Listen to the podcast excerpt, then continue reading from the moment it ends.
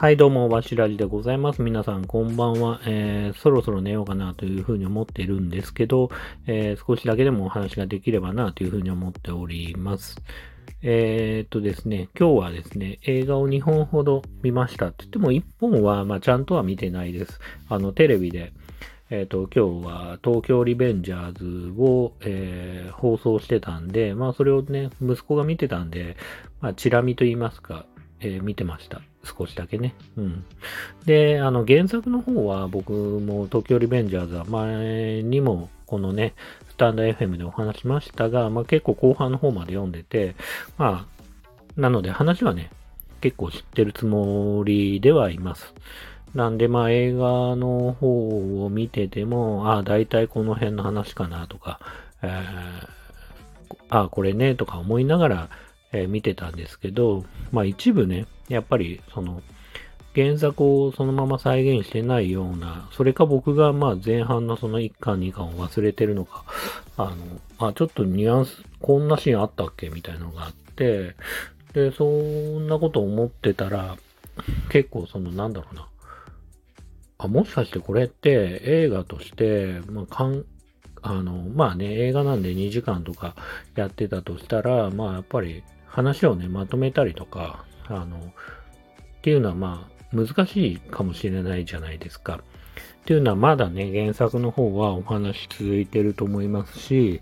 かい完結してないし、えっ、と、それをね、あのーまあね、お話としてどこまでやるのかっていう部分はもちろんあるんだけど、まあ、ある程度その2時間で、まあ、お客様を満足させるためには、もしかしたら、あれ？これもしかしたら結末なんか違うんじゃないの？とか、その、このお話に対しての、な例えば、あの、東京リベンジャーズタタイムリーパーっていう、その、なんだろうな、えーっと、現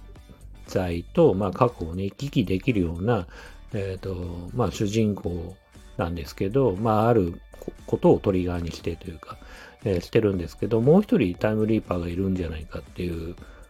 えー話があって、結構それが誰なんだっていうのをずっとね、まあ今も原作ので追いかけたりとかしてると思うんですけど、えっ、と、もしかしたらそのタイムリーパーもう一人の方が、まあ原作の方はね、まだね、種明かししてないけど、これもしかしたら最後、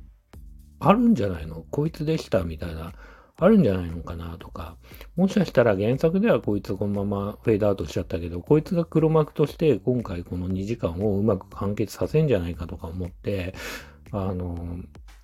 結構前半は見見てて、で、また後半、ちょっと、まあなんだろう、娘を寝かしつけたかったんで、あのテレビで放映してたんでね。で、寝かしつけたくて、まあ10時ちょい過ぎぐらいに、まあここ、娘の方を寝かしつけて、で、最後の方をまたその放送を見てたんですけど、思ったより別にまんまじゃんっていうか、うん、特に何か、こう、大どんでん返し的なことがあったりとか、あ、こいつ実は犯人だったんだとか、なんかそういうのはま全然なくて、すごくがっかりしたっていう感じですね。でも、で、なんかその、今日放送してたのは、なんか、続編決定しました、みたいな感じの速報的な、まあ、なんつうかな、予告編というか、こともやってたんで、まあ、それの宣伝というか、まあ、2023年なんで、まあ、その辺の、まあ、23年に放送、放送じゃない、ごめんなさい、えー公開する、続編を公開するっていう宣伝でもあったんで、まあ、そりゃそうだよねって、ここで、まあ、続編作るのにここでね、種明かしだなんだって言って、あの、無理やりね、原作にないね、こう、もう一人のタイムリーパーをね、あの、やるとかはちょっと違うかなって気もするし、うん、ちょっとがっかりした気もするし、みたいな。あの、20世紀少年とかはね、まあそこそこなんだろう、あの、原作とは微妙にね、変えたりとか、あ確かしてたと思うんで、なんかそういうのをね、少しね、期待していました。で、2023年に続編を公開するとして、僕今日ちょっと久しぶり、ちょっと見て、今日の実写をね、初めてですけど見て、あの、初めて見たら、吉沢亮君とかのマイキーが若干これ、確か、ね、原作だと中学生かなんかの設定だけど、これ中学生に見えなくねみたいな。で、なんか吉沢亮君の年齢見たいな28歳で、もちろんね、若々しい人でかっこいいし、あのね、続編で急に、あの、別の人がね、演じてても違和感なんで、まあ、吉沢亮君が続投するべきだと思うんだけど、またね、えー、年を取って、まあ、29歳になって30手前で中学生の役っていうのも、すごく、うん、どうなのかなと。まあ、ファンの方々にはね、まあ、申し訳ない言い方ですけど、うん、まあね、ちょっとね、口うるさいおじさんだと、まあ、ちょっと気になっちゃうなっていうのは、ノイズになっちゃうなって気はちょっとだけね、しますけどね。うん、もちろんね、みんなね、イケメンでかっこよくて、あの、いい感じだとは思いますし、まあそこにね、まあ異論はないんですけど、そういうね、感じはしました。それで今日はもう一本映画を見まして、グレイマンっていうのを見ました。最近ね、テレビ CM もやってますけど、ネットフリックスの、えっ、ー、と、えっ、ー、と、ネットフリックスオリジナルの、えっ、ー、と、新しいコンテンツですね。うん。で、なんだろうな。えっ、ー、と、クリス・エヴァンスでしたっけ？あの、キャプテンアメリカを演じてたクリス・エヴァンスと、あの、ララランドとかかな僕そっちは見てないんであれですけど、それに出てたライアン・ゴズリンスですかね。が、えっ、ー、と、まあ、殺し屋、お互いにまあ殺し屋なんですけど、まあ、えっ、ー、と、ライアン・ゴズリンスの方が主人公で、まあ、ある CIA かなんかの秘密を知ってしまって、それを知ったことによって、まあ、他のね、CIA の殺し屋から命を狙われると。で、その殺し屋が、えっ、ー、と、さっき言った、えー、クリス・エヴァンス、えー、が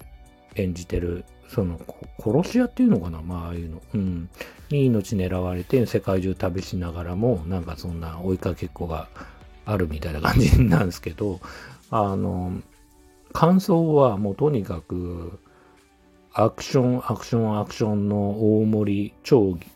超スーパー大盛り、ギガ、まあそうだな、ギガ大盛りって感じで、まあお腹いっぱいになるぐらいのアクションシーンが、まずてんこ盛りって感じですね。で、その、キャプテンアメリカの、そのクリス・エヴァンス、あ、そうそうそう、監督が、なんだっけ、あの、アベンジャーズのエンドゲームとか、インフィニティ・ウォーとか、あと、なんだっけ、キャプテンアメリカのウィンター・ソルジャーとかのシビル・ウォーもそうなのかなの監督されてた方らしくて、で、まあ、今回はキャプテンアメリカも出てるんだけど、キャプテンアメリカのクリス・エヴァンスは悪役で、で、なんだろうな、この間のナイブス、なんだっけ、あ、そう、ナイブスアウトですね。あの、ミスミステリーっていうか、その、あの、犯罪名探偵ものというか、の、えっ、ー、と、映画の方でも、えっ、ー、と、クリス・エヴァンス出てて、そっちの方でも、まあ、えー、あまあ、ネタバレはできないですけど、まあ、悪役をやってて、で、今回も悪役やってて、まあ、キャプテンアメリカ、まあ、アベンジャーズが一応、その、なんだろうな、キャプテンアメリカの役目としては終了して、今後、まあ、続投ってことは多分ないんで、年を取っちゃったっていう設定になってるんでね、急におじいちゃんになっちゃったんで、えーあ、そっちが終了したということで、俳優としていろんな幅を広げようとしてるのか、まあ、癖のあるね、悪役を演じてて、まあ、それはそれでね、すごくね、やっぱ怖いし、なんだろうな、あの、クリス・バンスってね、なんか爽やかな印象ありますけど、なんかサイコパス感というか、まあそういう感じも出てるし、まあすごい良かったかなっていうふうには思います。で、なんかね、映画としては、まあわかる人にしかわからない表現かもしれないですけど、あの、90年代のジャッキー・チェンの映画って、あの、ファイナルプロジェクトとか、アクシデンタル・スパイとか、え、ー、と、まあ90年代じゃないけど、まあライジング・ドラゴンとか、なんだっけ、まあそういうプロジェクト・イーグルとかなのかな？とか、まあジャッキー・チェンの映画、監督する映画って、なんかこう、世界を旅しながらも、いろいろ場面が変わりながらも、なんかアクションてんこ盛りで、みたいな、えっ、ー、と、アクション、あの、映画が多いんですけど、カーアクションがあって、で、最後にね、肉体系バトルもあって、みたいな、あの、感じなんですけど、まあなんかそれみたいな映画なんですよ。ほんといろんなところをあの、映えるような 映えるって言い方でいいのかな。あの、世界中のね、いろんな、えー、観光名所を巡りながらも、なんかこうアクションが展開されて、まあカーアクションとかも本当に、もう本当にすごい、ドキドキハラハラと、まあ、これ CG じゃないんじゃないかなと思うシーンもたくさんあって、で、すごくね、やっぱり迫力あってかっこよかったですね。もちろん CG はあると思いますけどね。うん。すごく良かったんで、まあそれ、そういう感じはね、印象としてありますね。まあすげえ、なんだろうな。うん、超大好きかって言われたらわかんないけど、まあ見て損はないかなって感じは個人的にはします。話的にはね、すごくシンプルで、まあさっき言った通り、まあ CIA の秘密を知っちゃったから、とにかく、あの、追われるっていう、ただそれだけなんですけど、うん。ただね、あ、そうそうそう、俺最後なんかあんまり納得いかなかったのが、なんか CIA の秘密をなんかこう、ば、暴露とか、なんかこう、暴くことによって、なんか、なんていうのかな、その CIA の悪い人みたいな、悪い人っていうかなんか、うん、みたいな人がいるんだけど、その人があんま裁かれてないくて、なんか続編があるのかわかんないけど、それは正直全然納得いってないかなっていう、うん、なんかあんまり暴かれないで、なんか、ダメだぞってちょっと怒られたぐらいで終わっちゃうみたいな、その CIA がね。うん。で、もちろんその命を狙ってたクリス・エヴァンスの方は、まあ、結末言っちゃうと、まあ、そんなんわかる、まあね、完全懲悪で考えればわかるもんですけど、まあ悪役なんでね、あの、最後やられちゃうんですけど、あの、ね、まあそれはありつつも、その CIA で、まあ、悪いことをしてた、裏側でね、悪いことをしてた人は言うほど裁かれないから、それはなんかちょっとどうなのかなって感じはしましたね。うん。今日ね、見た映画の話はそんな感じですかね。はい。というわけで、えー、今日もね、最後までお聴きくださった方々といいますか、二人三人いるのかわかりませんが、ありがとうございました。本当に感謝いたします。というわけで、えーと、今日はこれぐらいにしたいと思います。おやすみなさい。